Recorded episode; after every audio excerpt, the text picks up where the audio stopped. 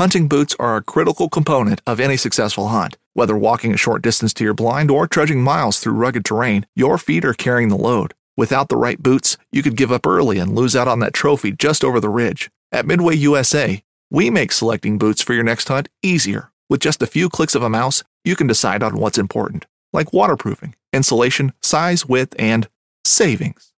For just about everything for shooting, hunting, and the outdoors, check out midwayusa.com. At Midway USA, we know the AR 15 is one of the most popular rifles in modern American history. Known for its modularity and widespread use, it's often considered essential to any gun collection. The essential things you need to run an AR 15 are usually always in stock during shortages, things like magazines and 5.56 ammo.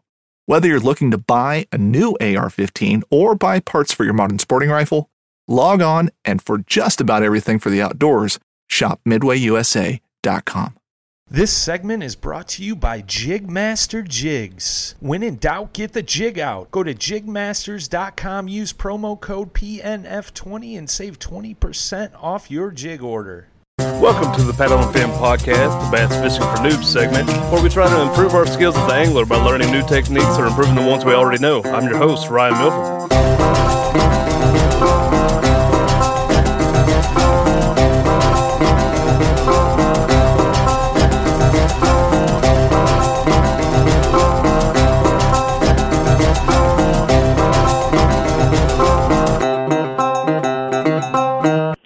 Welcome to Bass Fishing for Noobs on the Paddle and Fin Podcast. I'm Ryan Milford, as always, and today we got a very special guest, Mr. Doug Markham. Doug has worked at the TWRA for several years. He's had TV shows, he's had radio shows, he's wrote books, very big into the Tennessee wildlife uh, industry with fishing and hunting and all that. And so it's a real pleasure to have him on here. Uh, Doug, how you doing today? Thanks, Ryan. I'm doing good. I've been fishing this very day. I didn't do great fishing day, but I was on the water and doing really well. I hadn't been out in a few weeks, so it felt good, and, and it's uh, uh, very honored to be on your show. I appreciate you having me on. I appreciate you coming on. It's it's an honor to have you. You you're, you're kind of kind of a celebrity in here in the here in Tennessee in the uh, hunting and fishing industry. You know, a lot of people know you. A lot of people respect you. So uh, I'm ho- hoping we can get some some good information out of you, some good insight. Uh, would would you want to just run over real quick? You know, give a little give people a little more background on you. Um, just some more get to know you a little better. Sure, uh, Ryan, I appreciate it. I, you know, I worked for TWRA. I retired a year ago from the agency, and um, but I worked there for 31 years. Worked with a lot of great folks that care a whole lot about the outdoors.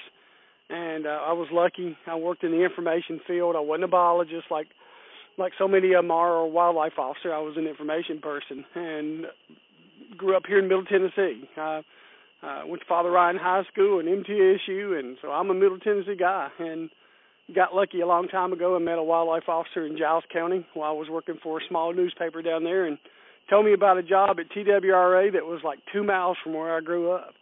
So I applied for it and uh, was lucky and got to work there for a, a long time and see some really cool stuff done through the years. And and as a part of uh, watching the wildlife folks do all their work and the fishery guys do all their work, I met some folks in the uh, in the media industry, uh, Vernon Summerlin, Jimmy Hoagland Smith, and um, some of the folks that worked on TV and radio and got lucky to get invited on their show and just kind of went from there and created some of my own TV and and radio stuff, especially radio, and and then I wrote a couple of books that were just about the outdoors. One was a history book on the restoration of wildlife in Tennessee, and one was a fishing book where I talked to Vernon Summerlin and I talked to really great fishermen around here about how they catch fish and how the, their methods on different lakes across the state. So they we wasn't us telling you how to do it. We talked to some folks that were really really good at the time, and and uh, that's that's where I am. That's what I've done through the years, and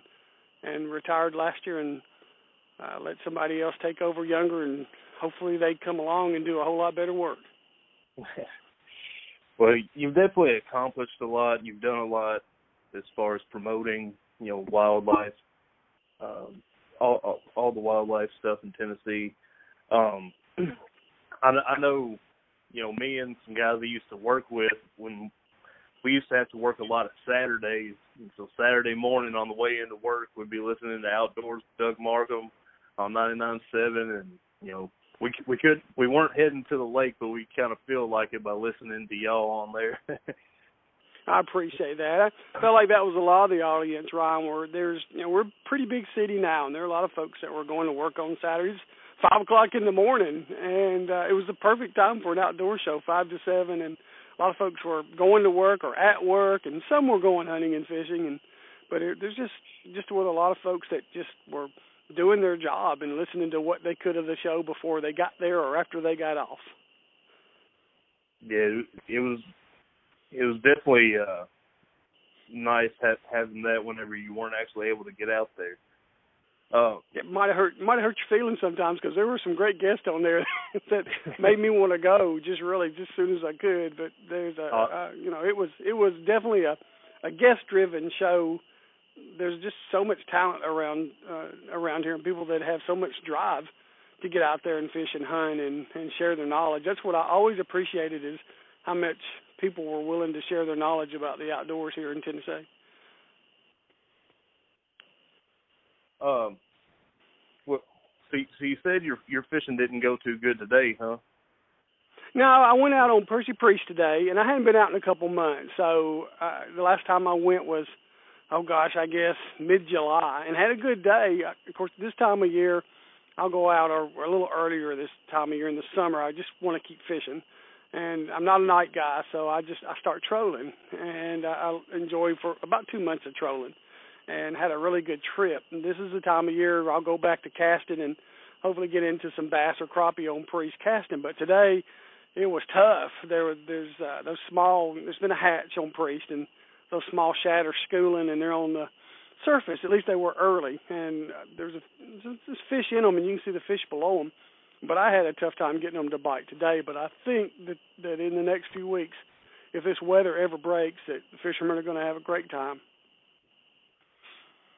Uh, were Were you fishing for anything specific? I, I know with us uh, being friends on Facebook, you fish for you know quite a few different species. But were, were you fishing for anything specific today? I, I I fish for fish, whatever was in the bait. Uh, you know, bass is what I thought we would probably catch, or or hybrids or maybe you know stripe and white bass in in those fish and so that's I was hoping that they would be active today. I took Mark Goodland who works for TWRA. I'd promised him a trip when one of his buddies was in town from Wisconsin. Of course, I invited his buddy back because we can do better. Uh, but this is a day we had set aside about a month ago, and and so I was hoping against hope. I was hoping we'd find some of those bait in the, bait in the back of coves or in the creeks, and and maybe the fish would be in them, and they were all around them. I just couldn't get them off the bottom. We were we were jigging, spooning some, and then if they came up, which was kind of rare today, we were throwing spoons or top water baits and trying to get them that way. And we caught two or three, but nothing like I think it's going to be here in a few weeks when those things will be all over the place. I I, I can't wait for that fall bite.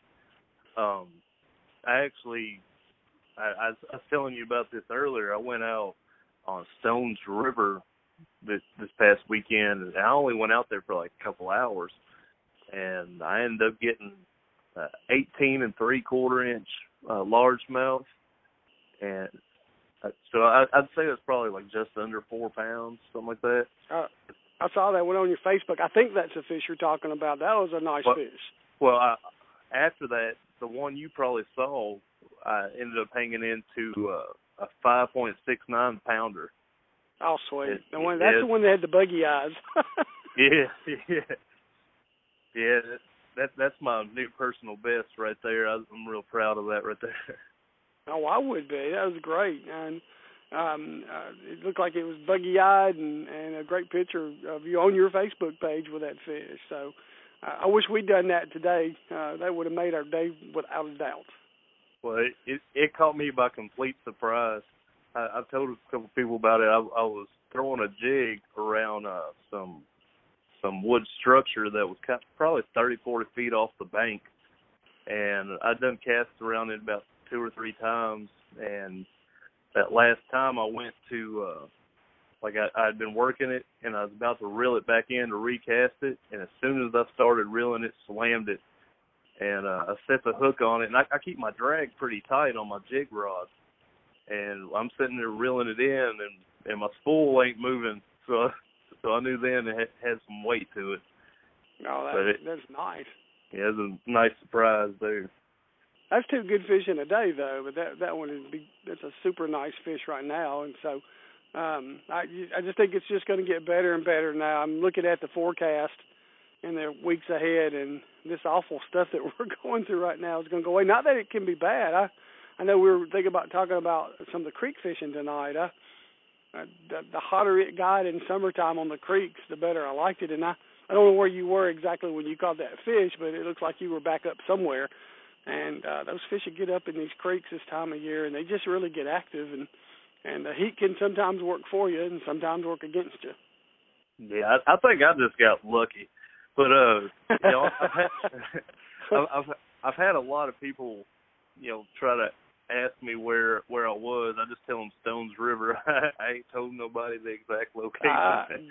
Uh, I don't blame you for that. And I don't know, did uh, part of your battle with up there in Stones River? Are you having to fight the leaves yet up there? That that would be the only reason I kind of got off the creeks uh, this time of year during normal years when the when the leaves are falling more was because the leaves on the surface sometimes would mess you up a little bit.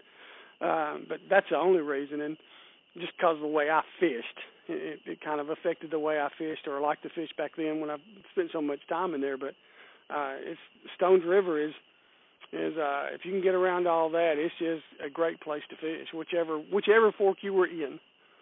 Yeah, I uh, I, I had to deal with like that. There are quite a few leaves on there. It, it wasn't like really bad, but that there there were some leaves there on the water that uh you know it's kind of hindered the top water you know trying to trying to work a top water bait on on there. Specifically the whopper flopper. That that's my go-to top water bait. yeah, that'd be a little tough. It will be a little tough a little later.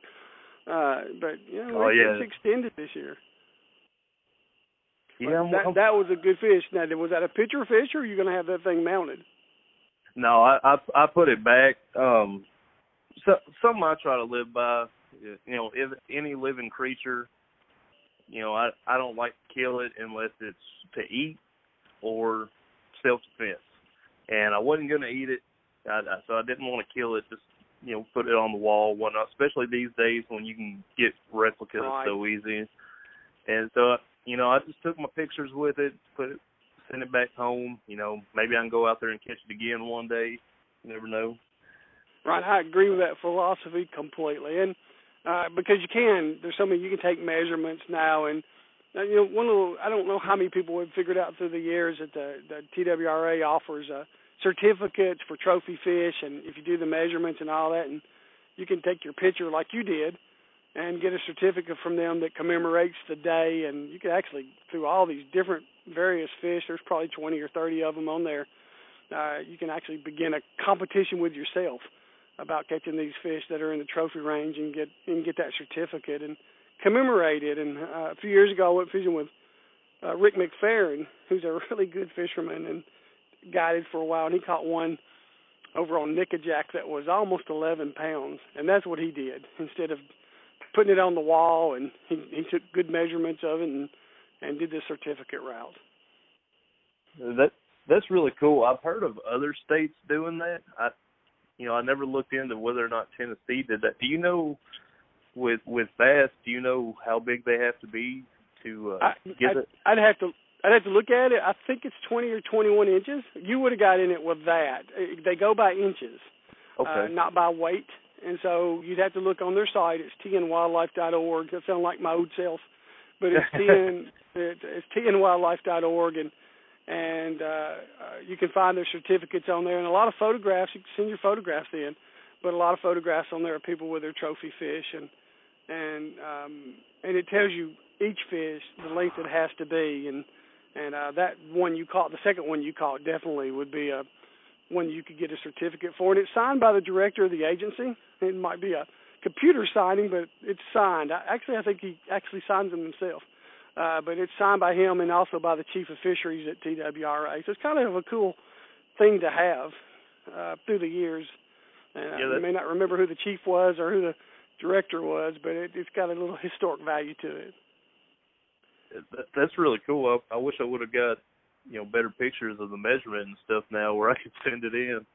Uh, oh, well, I, you, if you, yeah, you could do it. You're supposed to have somebody that that was not necessarily a witness seeing you, but it was if I'm remembering right, Ryan, that that will certify that yes, you did do this. It's not like a it's not like um, a a world a world record or a state record. Right. We have to have it go made. You know, it's an honor system, and if if you got the measurements in there and want to send it in, they'll they'll accept it and and send you a certificate.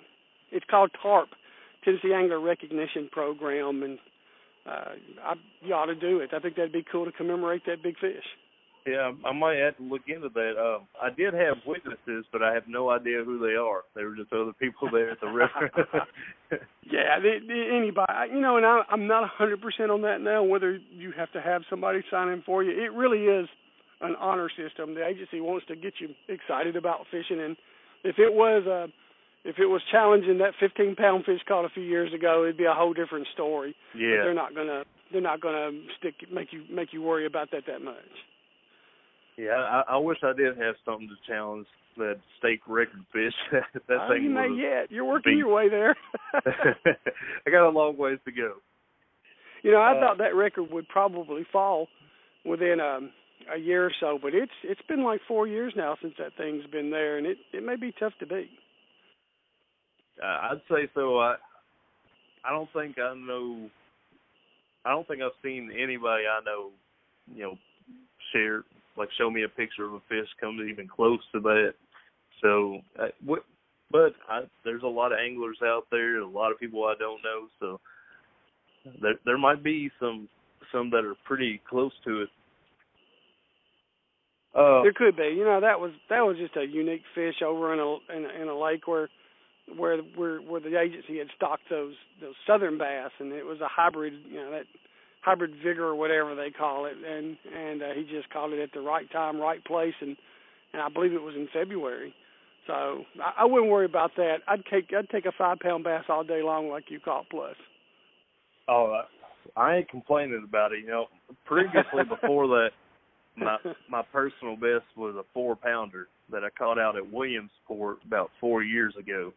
So oh, you know, I, I was overdue for a new personal best, and and I got it very unexpectedly. I got, yeah, I got a feeling you're going to get some more personal best before it's over. Those Williamsport lakes, by the way, are pretty cool. Uh, I don't know which one you caught it out of, but man, that's a if you've never been there, your listeners haven't been there. That's a a really good place to go and, and potentially catch a really nice fish. Yeah, I caught mine out of shell cracker but uh, oh, yeah, I, I, yeah. Yeah, I used to go there quite a bit. I've only been there a couple times this year, but yeah, it, it is a really cool place. You know, they got what is it like four lakes that you can fish out of. I believe they do. One one of them is a is a, a youth lake, but if you're an adult and you take a youth, you can fish all day with them. They don't.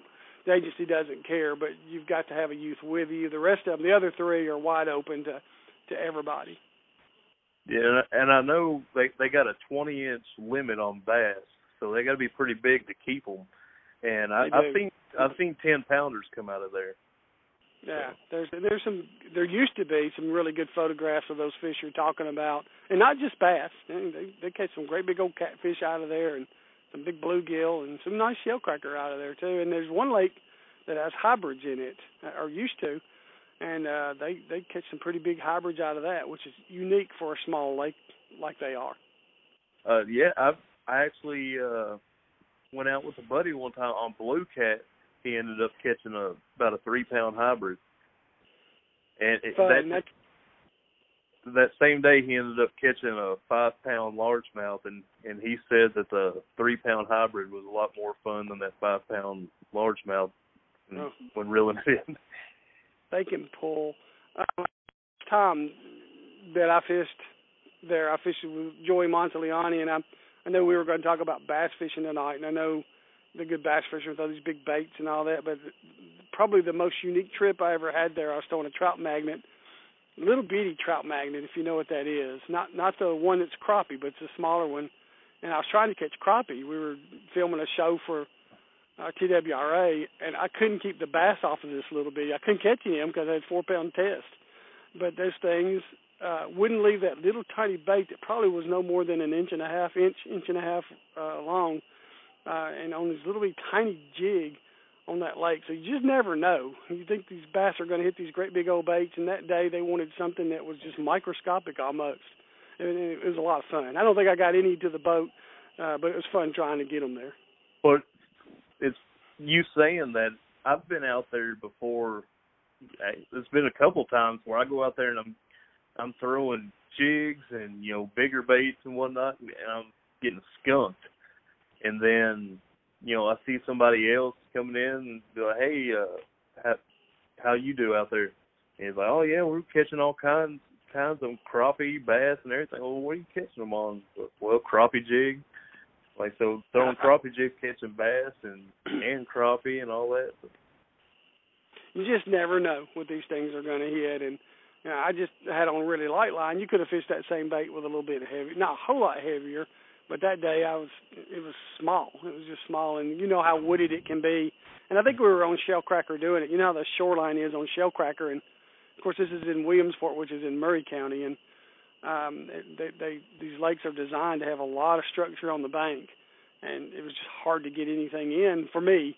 I'm not good enough to get them in on a little four pound test, but it sure was fun watching those things hit that. Joey was throwing these big old uh, he's throwing jigs and couldn't get a hit on that big bass stuff, and I was sitting there wearing them out on the little black um, trout magnet. That, that that's so cool. Uh, it, it, I actually saw a uh, YouTube video of a guy, a pretty pretty big YouTuber that fishes out of a kayak from. He's from North Dakota, but he's he fishes in another state. I always forget which state it is. He fishes in another state a lot. But anyways, he was he took and put a hook on a little Lego Chewbacca, like kids toy, like little Lego man Chewbacca. Put a hook on it. Heck yeah. He was catching fish on it. He was catching fish on it. Uh, that's hilarious. That's good. Uh, just goes to show you how they're they're not always the smartest animals in the in the world, but uh, whatever works for you, that's great. Well, a good lesson I took from it is it's not so much about what you're throwing all the time; it's more about where you throw it. Yeah, yeah, of course. Yeah, if you throw it in their home, right in there, sometimes they just kind of get mad, I guess, or just strike at something real quick because they're sort of the boss, I guess, when they're when they're in their territory. They're the boss. Yeah, there's definitely a uh, a kind of alpha male species type. Oh. Uh, uh, real quick before I forget, I, a buddy at work, I was telling him that I was going to be talking to you tonight, and uh he asked me to ask you a question. Okay. He, he wants to know if you can pull some strings and uh get get them to mow get them to mow out beside Duck River so he can go out there and bank fish because he can't get get up on the bank right now because it's so weedy. well, I can tell you where. I'm not sure I can pull any strings at TWRA anymore, but uh, what, where is he talking about? Because there are folks that that uh, that do some work. I mean, is it the Duck River on an area that the agency owns, or where where is it? Uh, I'm not sure exactly where where it is he goes. He uh he lives kind of out out Bear Creek Pike, going towards mm-hmm. Columbia. So he it's a boat ramp somewhere out there. I'm not sure which one it is. He likes to go there and park and just kind of walk the bank. In the springtime, he was doing it. and He was, you know, catching some fish, and now I, I think he's scared of snakes. Scared he's gonna step on a snake or something. So scared to walk through those weeds. I don't know where it is, or or if I if it's on a, a property we could go to, or that not we anymore, but the agency goes go to. But ask him to call Todd St. John, and Todd is over all that fisheries in Middle Tennessee, out of the Region Two office. And Todd's a great guy, also a really good fisherman. And uh, that that's the best I could probably do for him on that ride, and just contact Todd St. John and see what he can do. And uh, he might get into a good conversation with Todd because that's the man responsible for for managing our lakes. He'd be a good interview for you sometime too. For he, he heads up the management in Middle Tennessee of all our lakes and all our streams. Yeah, which may not help your friend any, but he might get a good conversation. It well, well, that was mainly more more of a joke question there. I I, I kind of laughed at him when he said that, but but I will relay that information to him that way if he is serious always worth about trying, it. right? Yeah. Uh, but yeah, I, I was wanting to get into with you a little bit. You know, I I had asked you about uh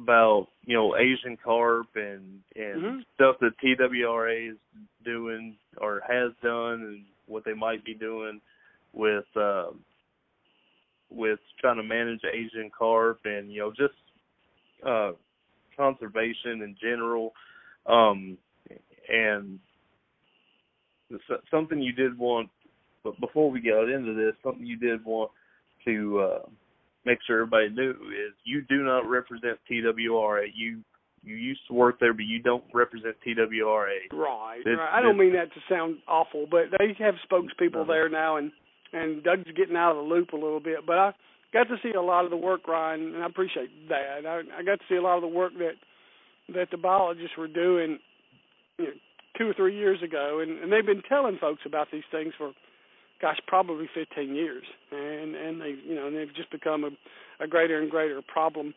And you know, I would urge folks that want to learn more and want to participate. And there's there's a lot of work, even all the way up to the congressional level. There's a lot, a lot of work, and a whole lot of money yet to be spent on Asian carp. It, it is probably, in my 30 years there, uh, on the fishing side, the single biggest threat to fishing in Tennessee. On the on the wildlife side, at least for deer, you got chronic wasting disease over in West Tennessee. That's a you don't want chronic wasting disease, but we got it in Tennessee now, and and they're working on that real hard too. But as far as the Asian carp goes, again, the tnwildlife.org tells you a lot of what's going on.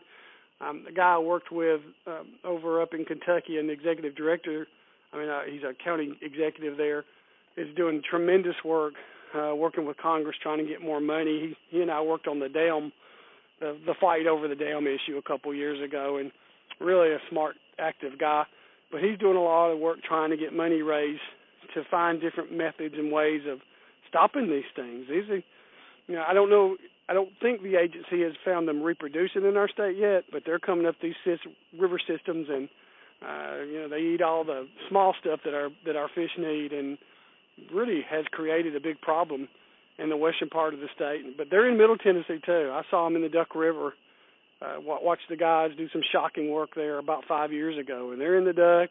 They're in all the systems of the Tennessee River system that comes up in this area, and they are uh, they are a big problem. And um, you know the um, the agencies need the help of the sportsmen, to, the support of the sportsmen, not get mad at them over it because they don't want them here either. So they they need the support of the sportsmen and even if that means calling your local politician to say this is important and and we need to get it stopped. But th- there's a major problem and and the agency is working all the time to try to figure out ways to stop it. They're working with commercial fishermen and trying to get the money raised, uh, get, trying to get the fish up to a value that commercial sportsmen are willing to go out there and get their hands dirty and and catch them and take them in. And they're trying to tell people how good they taste, and they are good, so that folks might buy them from commercial fishermen or from the markets that sell them.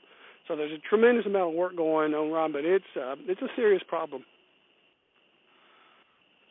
Um, I, I wasn't aware that they had, they were in the Duck River now. Uh, are are they also in you know where we were talking earlier, the Percy Priest Stones River area? I don't think they're in uh, Stones River. They're not in Percy Priest. They're they're a riverine stream style of fish. Percy Priest wouldn't have the kind of habitat that's suitable for them.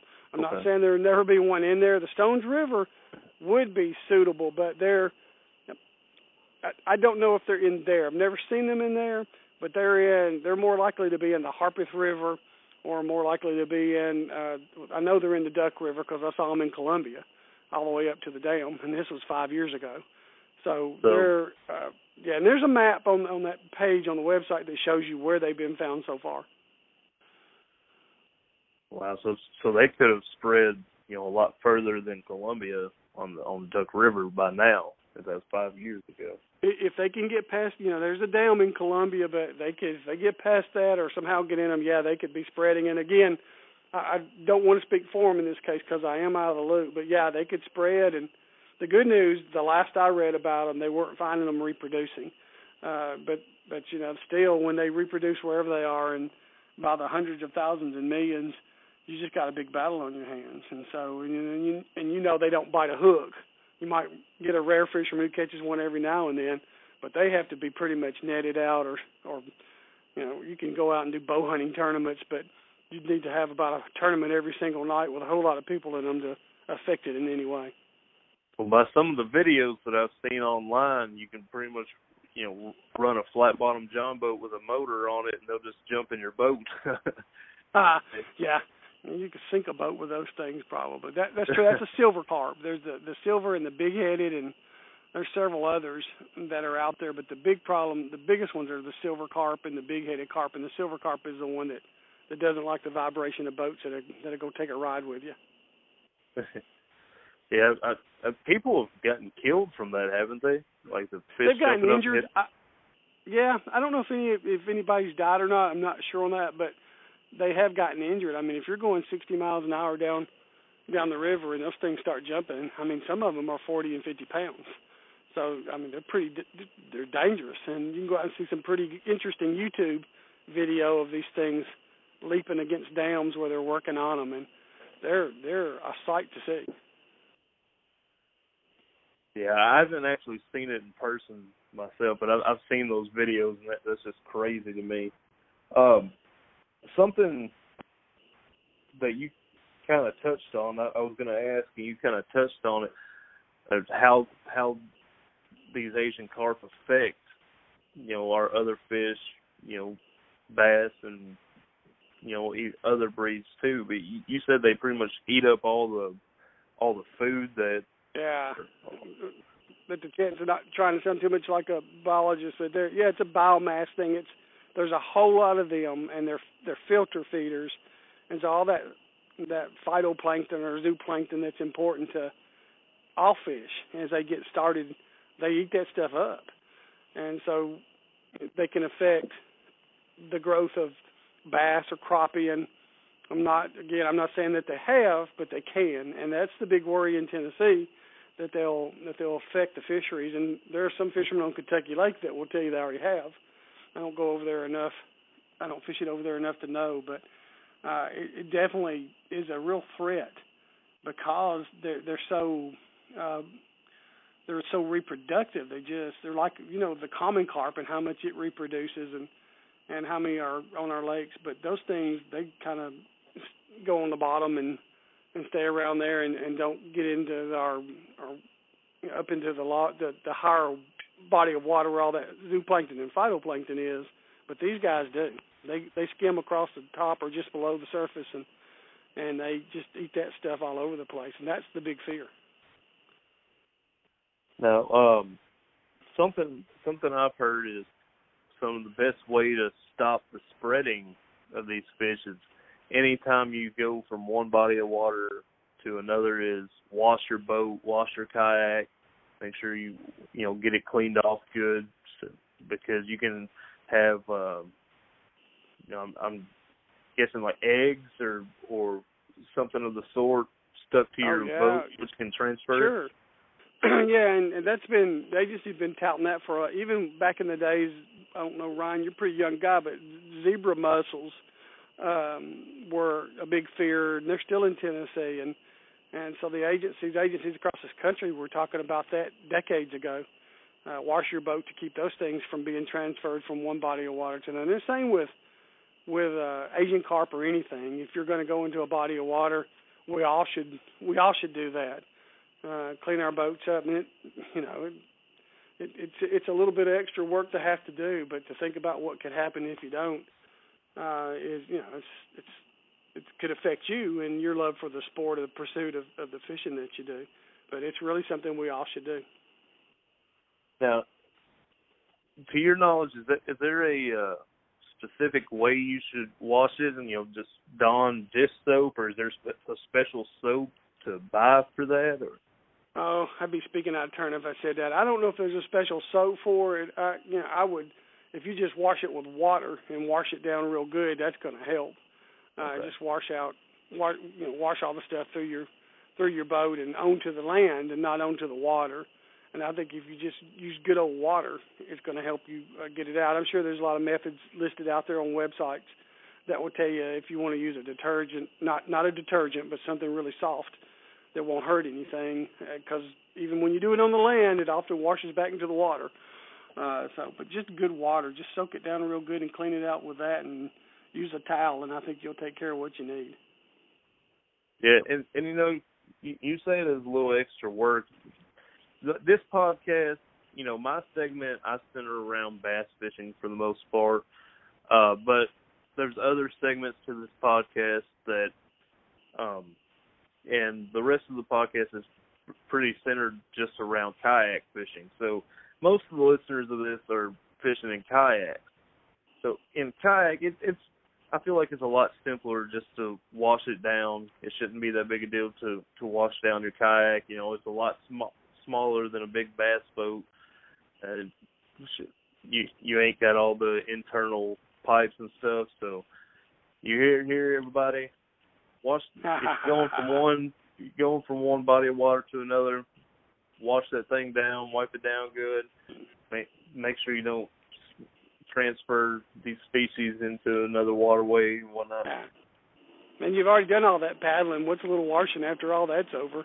Yeah. So that's, that's a lot of work. We saw some paddlers out today, some kayakers out today on Percy Priest, and uh, that's a lot of work out there. But what a great way to fish. But yeah, I agree with all that completely, Ryan. It's it, it's your future, and it's, you know, hopefully we got great fishing in Tennessee for a long time. But you got to help. And I, I hate that it has to be that way these days, but that's just the way it is anymore. Uh, We're always transferring uh, species here and there, and sometimes they like their new homes really too well, and uh, which is can be devastating to us as sportsmen and to our, and of course to our wildlife and our fish. So anything you can do to help is is always appreciated. Well, you know, I'd I'd definitely like to get more involved in in this kind of stuff and do my part in that. Um, any anybody out there that in the Tennessee area wants to get involved, you know, I'd encourage you to get involved. Even if you're not in Tennessee, other states, I'm sure a lot more states have same or similar issues. You know, get get involved with your wildlife agencies and and you know try to help them out with this kind of stuff because I, I feel like it's really important, especially if you're using these lakes and mm-hmm. rivers and whatnot. You know, I, I feel like everybody should do their part in that. That's And, it, uh, right? I, I, Go I'm ahead. sorry. I, I I was just gonna say I I've seen people get mad at people at agencies. Uh, these biologists that are working there, men and women, they don't want this stuff, and they work hard for it. And I, I think I'm seeing more and more support. Uh, folks like you uh, will help with that. But the worst thing to do is get mad at them. They they're not wanting this stuff to happen uh, in their lakes or in their rivers. They they're proud of what they do.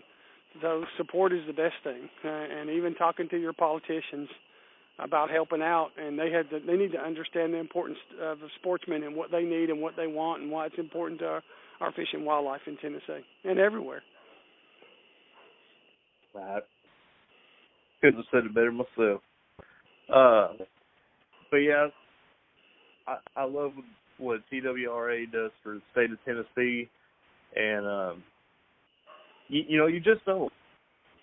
I don't think a lot of people around here realize how good we do have it with uh with our um fisheries and whatnot because some of the guys that host other segments on this podcast, you know, they're from you know, we got some guys from Ohio and like they came to Tennessee recently and fished and they talked about how amazing it is down here, how the Yeah. sizes of the fish are so much better and and all that. So it, it really made me feel more thankful about um about where I live and and the areas I get to fish because they're they're not used to having what I have down here, so it, it made me more thankful there. We we we do have it made. We got a bunch of lakes in this state and incredible amounts of streams to fish for the kayakers and uh, river river mouths and stream mouths. And I'm just telling you, just the the the fish that are in even these little tiny bodies of water are amazing in this state. And uh, but it's it's going to take a lot of vigilance for a long time to come. And and as our numbers, I don't know if the fishing numbers will ever shrink. I hope not. But if they do, then the ones that are left there to do it are really going to have to be squeaky about what goes on and and that they're taken good care of. And you know, it's going to take shows like yours and and people willing to to listen to what you offer to take care of that. The the agency needs support, and all agencies across the country do. Not not fights, not battles. They need to, they need help from sportsmen. And and you know, I I love bass fishing. You know, I don't feel like well, I'm I'm still not very good at it. I've gotten lucky time or two, like I did this weekend, but I still love it regardless. And you know, that's something that I'd like to pass down to my kids is my love for bass fishing yeah. and just fishing in general. And so that is something I that think you're better than you think you are. well, I, I I appreciate it, but yeah, this year I've grown a lot you know, I, I think that doing this podcast has helped me out a lot. Um, yeah. This, you know, I've been I've only been bass fishing for about six years now. I grew up catfish and crappie fishing with live bait. This is my or yeah, so six years ago I started bass fishing using artificial lures, and I've I've had a I've had a hard time with uh, catching on to it. And this year, I've I've caught more fish than I've caught in the past five years combined. I've got a new personal best, so I'm I'm feeling really good nice. about it. I'm I'm excited where I'll be this time next year. So that's so this, fun. That is so much fun. Yeah. I, I, and, I and trying out all the new lures, and uh, you got a lot of good. uh You got a lot of stuff to look forward to, Ryan. But don't forget those crappie and those catfish. they're a lot of fun still too. Man, hey, they're good eating too. Absolutely. Um, let's see here.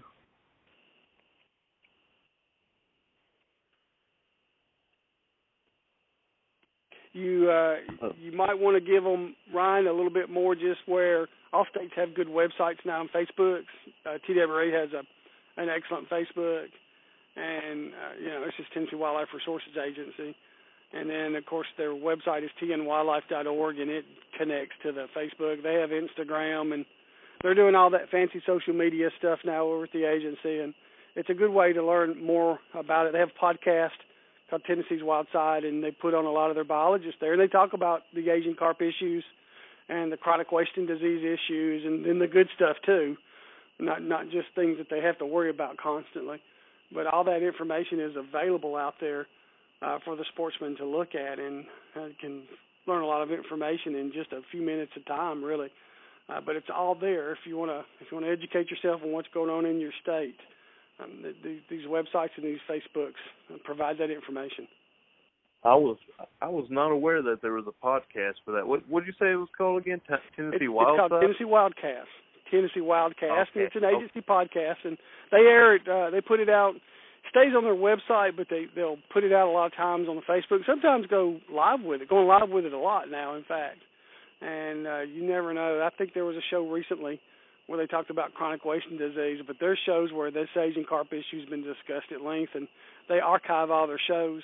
So you can go out there on the website and find all the previous shows. I think, gosh, there are 150 shows or so now. That's one that actually started while I was still there. The first couple of years, I took over a, a position there, and, and a guy named Jason Harmon is hosting it now, and he just does a terrific job with it. And he goes all over the state. He's not just in Middle Tennessee. He'll go to East, West, Middle. He'll go everywhere, and and have on biologists and wildlife officers and talking about issues. And he goes outside the agency too and talks to folks that are expert in certain fields concerning fish and wildlife in Tennessee.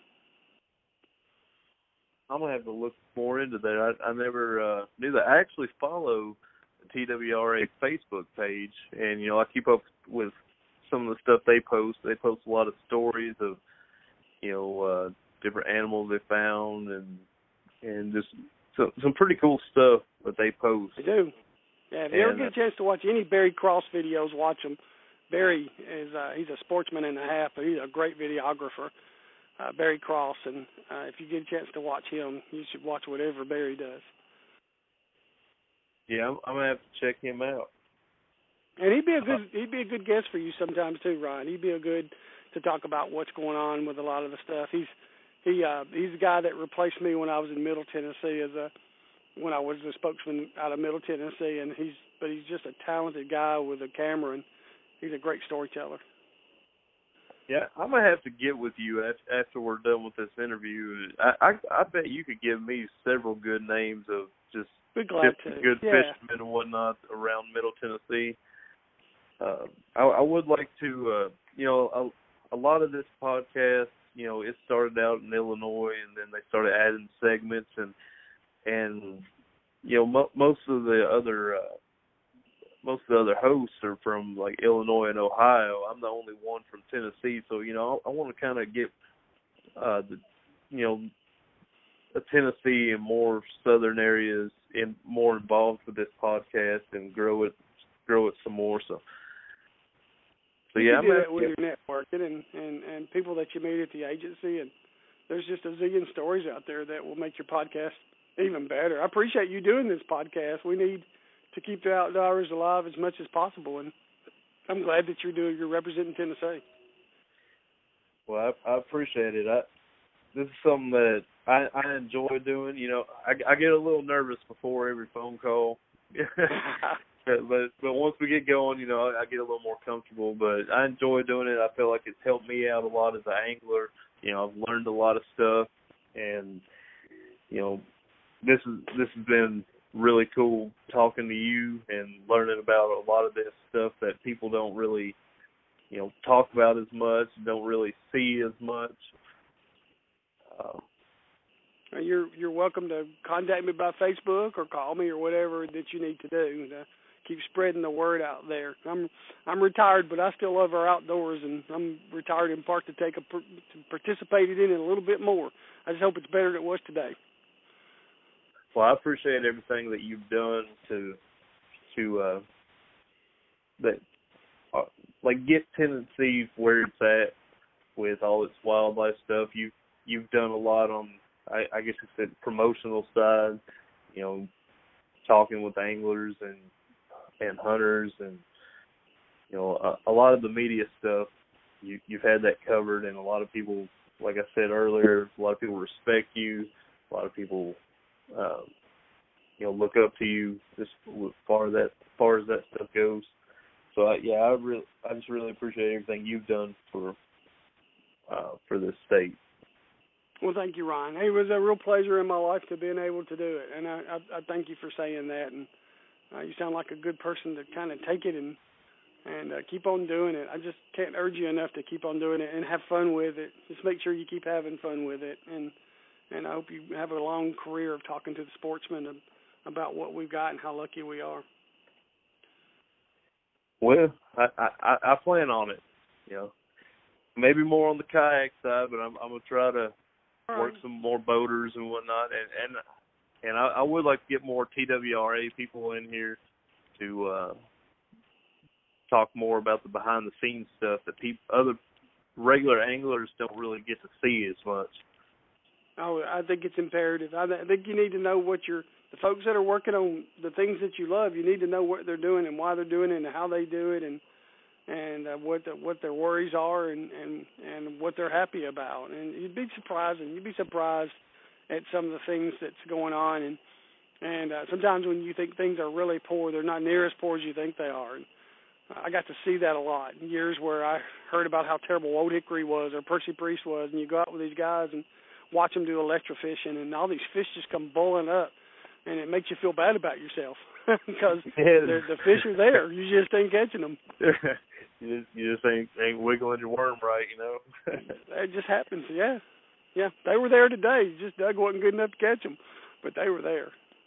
Yeah, that that's one thing that I've learned this year is, um, you know, a lot of people say like, well, they just they just ain't biting today. You know, I I'm kind of getting to the point where I kind of feel like, you know, it's not necessarily they ain't biting. It's like you're just not throwing what they want to bite or presenting it in the right way. You're hundred. I, that yeah, perfect. Yeah, I agree. All right. So call got dropped. Here we are back. We're uh, about to wrap it up anyways here. Um, so uh, Doug, it's, it's been a pleasure talking to you. You know, I'd love to have you back on sometime. You know, talk about some more stuff if if you're ever a- able to. Sure.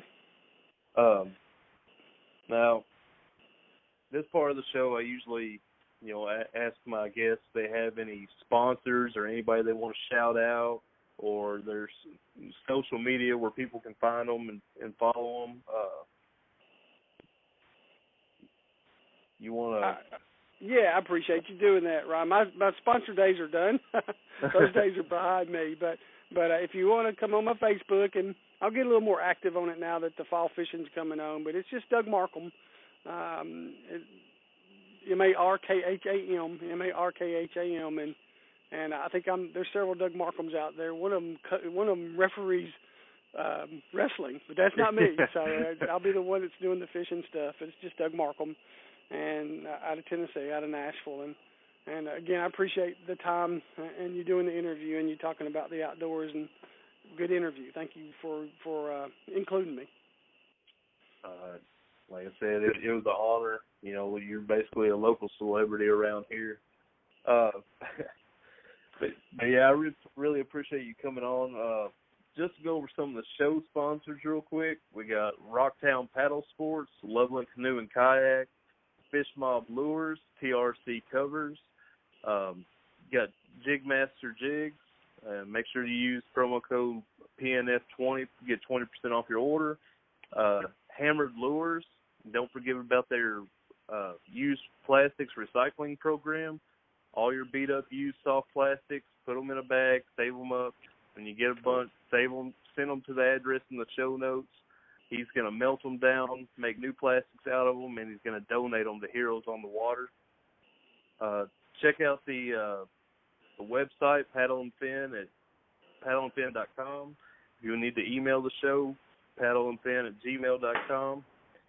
Um, please, if you enjoy the podcast, rate and review. It's going to get us out in front of uh, more people. You know, hopefully more people find the show, get more listeners. Uh, other than that, everybody, tight line,